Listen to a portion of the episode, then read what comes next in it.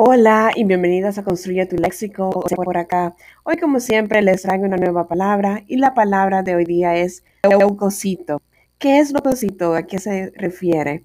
Leucocito son las células blancas o glóbulos blancos defensivos de la sangre y linfa que pueden trasladarse a varias partes del cuerpo esta palabra leucocito es una palabra llana, no se acentúa en la penúltima sílaba debido a que termina en vocal.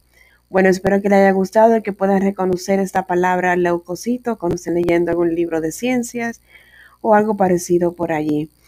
Bueno, gracias por sintonizar con Sueño Tu Léxico. Que tengan un lindo Bye bye.